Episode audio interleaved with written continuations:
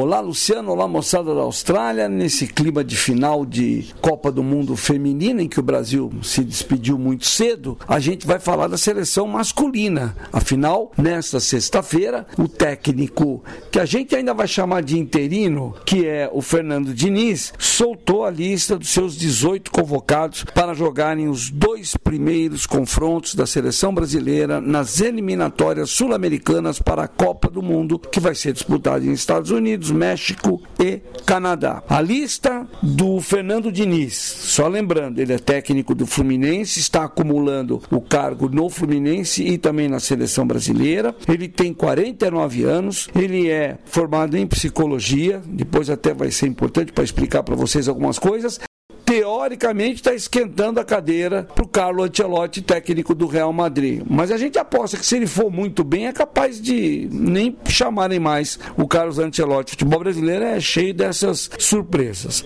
Então ele convocou goleiros, ele já tem uma novidade. Ele chamou o Bento. Bento é um jovem goleiro que atua no Atlético Paranaense, está indo muito bem no Campeonato Brasileiro, na Libertadores da América, então o Bento foi convocado. Além dele, dois velhos frequentadores. O Alisson, do Liverpool, que deve ser até o titular da seleção, e o Ederson, do Manchester City, outro goleiro que também foi para a Copa do Mundo junto com o Alisson lá no Catar. Para as laterais, ele convocou os laterais direito, Danilo, da Juventus da Itália, e o Wanderson, do Mônaco, da França. Para a lateral esquerda, o Caio Henrique, do Mônaco, da França, e o Renan Lodi, do Olympique de Marseille. Aí no meio de campo, ele chamou André, volante do Fluminense, Bruno Guimarães, jogador do Newcastle da Inglaterra, o Casemiro, que deve ser até o capitão da seleção do Manchester United, o Joelinton, outro jogador do Newcastle, e Rafael Veiga do Palmeiras.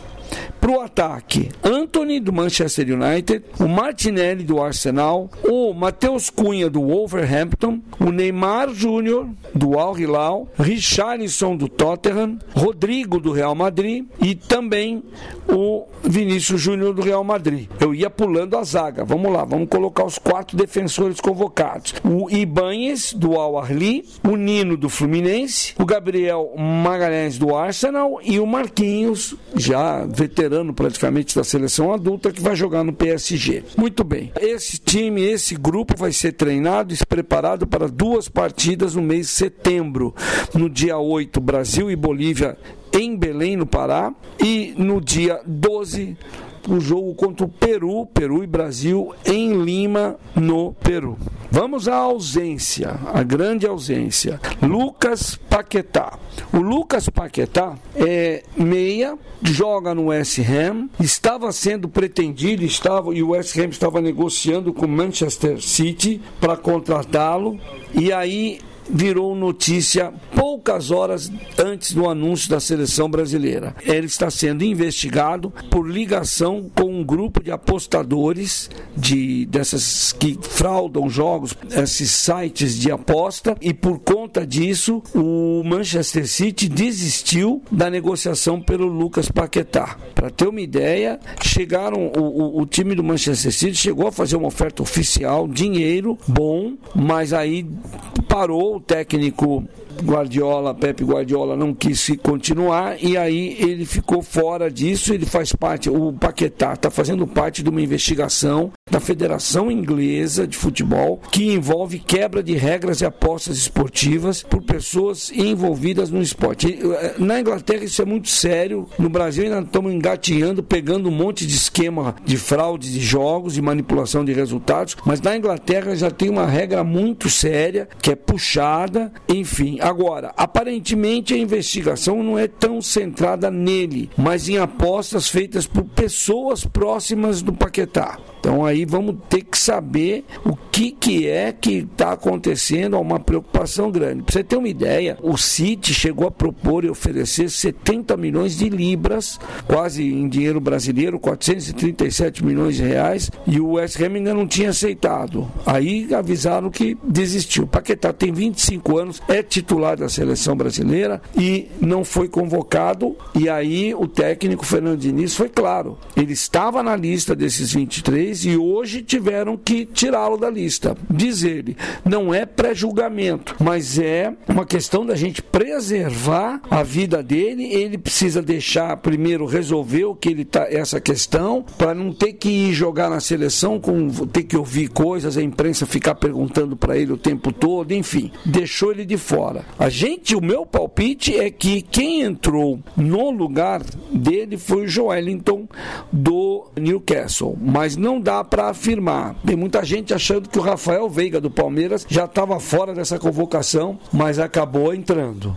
Então, primeiro, ausência certa, Lucas Paquetá que todo mundo esperava. Agora vamos para a presença. Depois que acabou a Copa do Mundo no Catar, o Neymar andou ameaçando dizer que não ia mais jogar pela seleção, que não ia mais disputar a Copa do Mundo, mas ele está na lista. E o Fernando Diniz garantiu que conversou com ele nos últimos dias, ele se mostrou disposto a jogar e feliz em trabalhar com o Fernando Diniz. O Neymar é fã do Fernando Diniz e da maneira de jogar que o Fernando Diniz quer para o futebol, que depois eu explico rapidinho. O Fernando Diniz define o Neymar como um jogador em que vai ser difícil aparecer outro na história do futebol. Que ele é um grande jogador, um gênio, mas que está faltando uma coisa, que como ele diz, falta ele escrever o capítulo mais bonito da história dele, ou seja, falta ele ser campeão do mundo numa Copa do Mundo. A ver, né, se vai ser isso mesmo. Uma curiosidade, a Arábia Saudita acabou colocando dois jogadores na seleção brasileira, o Neymar Júnior, que aliás nessa sexta-feira embarcou e foi apresentado pelo Al Hilal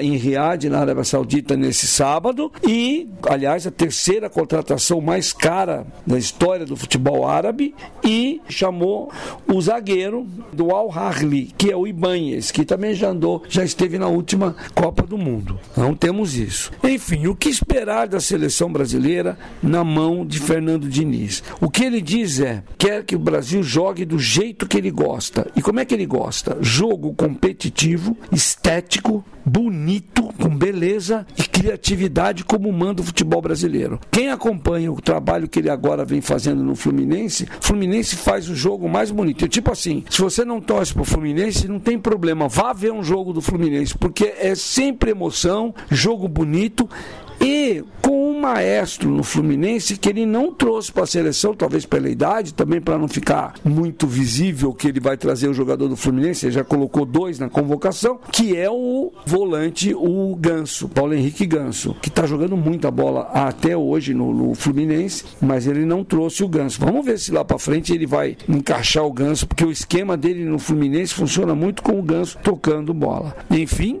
feita a convocação da seleção brasileira, com ausência de Lucas Paquetá, com a presença do Neymar, com uma troca de goleiros com o novato Bento, que é importante de colocar, e lá na frente vários atacantes, aquela turma de sempre, Anthony Martinelli, o Matheus Cunha, que pouca gente esperava, o Neymar, o Richarlison, o Rodrigo e o Vinícius Júnior. Vamos ver como é que o Brasil se sai nas eliminatórias, em geral se sai bem, não é muito difícil. O Brasil nunca deixou de participar de uma Copa do Mundo até hoje, então deve ter mais ou menos por aí, né? Mas vamos ver como é que a seleção brasileira vai se sair. Eu volto semana que vem com mais notícias. Já temos definido a final da Copa do Brasil, vai ser em novembro entre Flamengo e São Paulo, dois times que estão muito bem. Vale a pena depois eu conversar um pouquinho mais sobre vocês, porque tem uma curiosidade que é a presença do técnico do São Paulo, Dorival Júnior, jogando contra o Flamengo na final da Copa do Brasil, sendo que no ano passado o Dorival Júnior foi campeão desse torneio pelo Flamengo e depois foi demitido. Vamos ver o que é que vai dar nessa revanche, nessa vingança. Vamos ver. É isso. De São Paulo para SBS, Luciano Borges.